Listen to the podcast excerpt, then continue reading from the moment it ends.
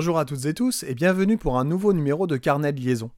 Avant de prendre cette décision de mise en disponibilité, j'ai vécu pendant mes vingt ans de carrière un ensemble de cycles, de chantiers pédagogiques qui m'ont permis d'avancer, de réfléchir encore et toujours pour essayer de m'améliorer. L'un des chantiers les plus intéressants à mon sens a été la mise en œuvre du travail par compétences. En décembre deux mille douze, lors de ma dernière inspection, mon visiteur de l'époque, pour qui j'ai une pensée émue et sincère, m'a demandé pourquoi je ne travaillais pas par compétences. Je lui ai répondu tout simplement « parce que je ne sais pas ce que c'est ». Dès lors, j'ai entamé un travail titanesque sur ces compétences, non pas par obligation, mais par intérêt. Parce que j'aime bien essayer pour pouvoir en parler après, parce que j'aime bien parler de ce que je sais faire ou parler de ce que j'ai essayé de faire.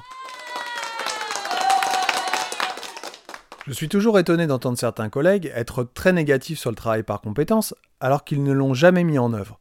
Consciemment en tout cas, parce que tout le monde travaille par compétences en classe, quel que soit le niveau, quelle que soit la discipline, de manière implicite ou explicite.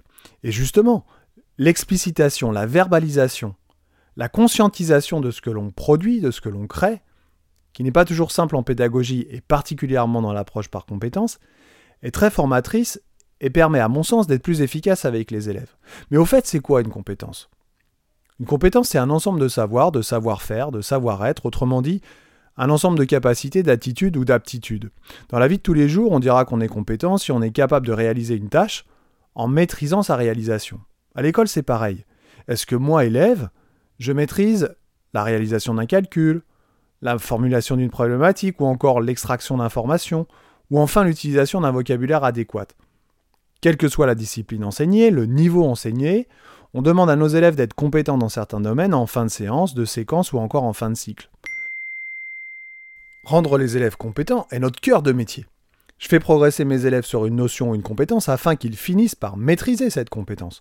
Tous les enseignants ont ces objectifs en tête, sauf que nous ne l'explicitons pas de la même manière, nous ne l'évaluons pas de la même manière, quoique, et surtout nous ne traduisons pas de la même façon cette évaluation à destination des élèves et des familles.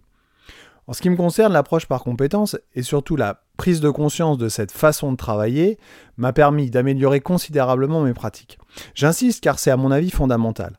Parce que si j'arrive à verbaliser pour expliquer ce que je travaille, pourquoi je le travaille et comment je le travaille, le contenu de ce que je propose sera meilleur.